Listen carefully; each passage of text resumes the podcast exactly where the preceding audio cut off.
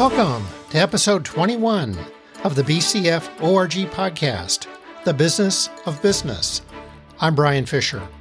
In episode 20, my thanks to Brian Bogart from the Brian Bogart Companies as our guest. If you haven't checked that one out yet, it's worth a listen. Today's episode 21 will be from the financial column. The topic Taxes and Entities. The four podcast categories are management, operations, sales, and financial. This podcast series focuses on the various subjects and topics to help you run a successful, profitable business. They're approximately 10 to 15 minutes long, so you can listen while commuting. Hopefully, you'll find one or two takeaways to implement per episode. We're constantly faced with challenges. This series will assist you in breaking down these challenges into smaller, manageable components. Now, let's move on to today's topic taxes and entities. Here's my disclaimer I'm not an accountant, CPA, or tax expert, although I've certainly paid my fair share of taxes over the years. Check with your CPA for your individual requirements.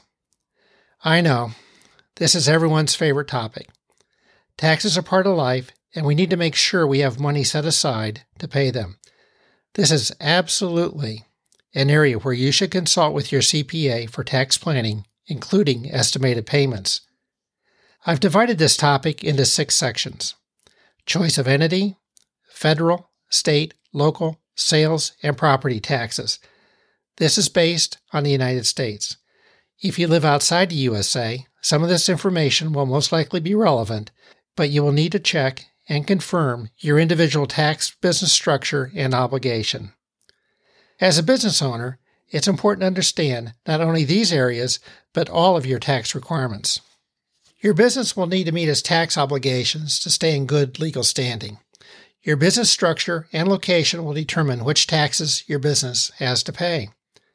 Your choice of entity decision is an important decision when you own and operate a business. There are several forms, each has different legal and tax consequences. Choosing the appropriate form of entity depends on many factors, including taxes. How you are taxed depends on your legal entity. You most likely will be either a sole proprietorship, partnership, C Corp, S Corp, limited liability company, or a nonprofit corporation. Here are the six entity comparisons for general reference. A sole proprietorship is an unincorporated form of business with one owner. For tax purposes, the income and expenses of the business are reported on Schedule C of your personal tax return. In addition to income taxes, a sole proprietorship is subject to Social Security and Medicare taxes. However, a sole proprietorship is not a separate entity. As the business owner, you're responsible for the business debts. Partnerships come in various flavors general, limited, or limited liability. A general partnership has at least two owners and up to as many partners as you want. Owners report their share of the profit losses on Schedule C of their personal tax returns. However, general partners are personally responsible for all partnership debt.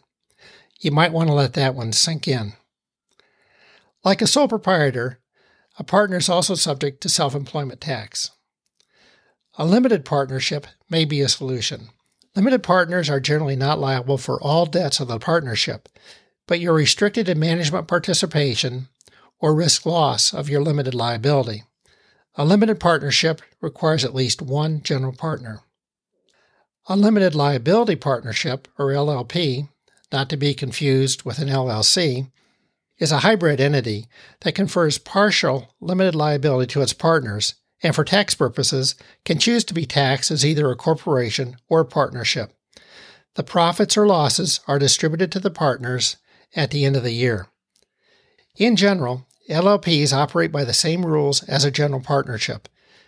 LLPs are essentially general partnerships with the addition of a liability shield. A C corporation is a corporate entity. Ownership is in the form of stock. A corporation owns its assets and is liable for its debts shareholders are not liable for corporate debt. The fact that the shareholders are not liable for corporation debt is one of the primary advantages of the corporation as a form of business. A C Corp is taxable on the income it earns. Shareholders of the C Corp are not directly taxed on this income. However, there's a double taxation hit because a corporation is a separate entity and pays its own taxes. Then the owners pay their individual tax. An S Corp is taxed as an S corporation. Ownership of the corporation, again, is in the form of stock. Owners have limited personal liability for business debts or liabilities like a C corporation. An S corporation is not taxed on the income it earns. The profit or loss flows through the shareholders on their personal returns. A limited liability company, or LLC, is a hybrid entity that is treated like a corporation for limited liability purposes. LLC members are not personally liable for all the obligations of the LLC. Instead, their liability is limited to their financial investment in the business. All members of an LLC have limited liability.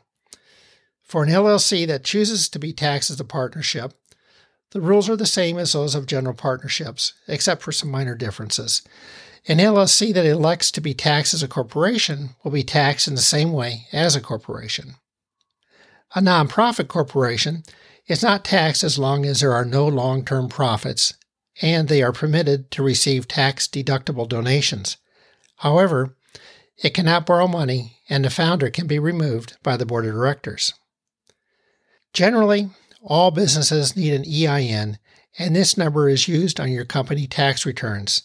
The Employer Identification Number, EIN, also known as a Federal Tax Identification Number, is used to identify your business entity.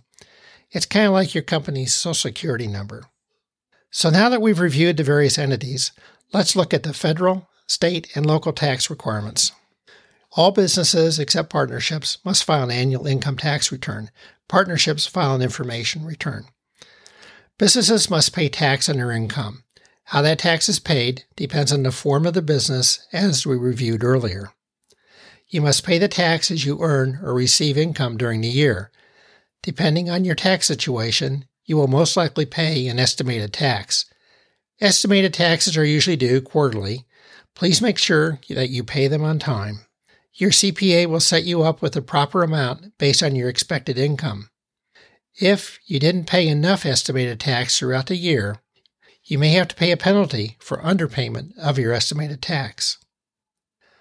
All but a few states have state income tax.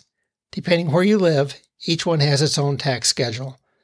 State taxes and annual fees can sometimes end up being the determining factor on your entity selection. Tax laws vary by location and business structure, so you'll need to check with your CPA to know your business's tax obligations. The two most common types of state and local taxes are income tax and employment taxes. If your business has employees, you'll be responsible for paying state employment taxes. These vary by state, but quite often include workers' comp insurance, unemployment insurance, and temporary disability insurance. In addition to federal and state taxes, some cities collect a business tax. Make sure you check with your local city to find out your tax obligation. Businesses don't pay sales tax directly on products and services they sell, but if your business operates in a state that has state sales tax, you must set up a system to collect sales tax from your customers, report, and pay that tax to your state. It's best to set up a separate bank account for this so the money is available when your state sales tax payments are due. Make sure you have a resale card on file if you're selling to a company that purchases for resale. That company is responsible for collecting and paying the state sales tax. Otherwise, you'll be liable for the state sales tax if you cannot find that company and have them fill out a resale card. If your business owns property, like a building, it must pay property tax to the local taxing authority, which is usually the city or county where your property is located. The tax is based on assessed value, the same as your personal assets, like a house. When you sell a piece of business property, you may have to pay capital gain taxes on the difference between your initial purchase price and the selling price. As you can see, this is another topic that goes deep quickly. Make sure you have reviewed your options and make sure you hold back enough money to pay your taxes. Managing the performance of your company is one of the most important things you do as a leader. This podcast is on over 20 directories. Subscribe or follow wherever you get your podcast, and feel free to share this podcast with people who you think may benefit. A strong rating of these podcasts would be appreciated. If you would like to reach out to me with any questions, comments, ideas, or potentially be a guest, please go to bcforg.com. There's a red Contact Us button in the middle of the homepage. A LinkedIn symbol is on the upper right. Click on that if you'd like to see my profile. All the podcasts are available by clicking on the website podcast page in the reference bar. These podcasts will be released the first and third Tuesday each month. In the next episode, 22, we'll go back over to the management column. In business, running a successful, profitable business is the ultimate scorecard. You are never done and can always be better.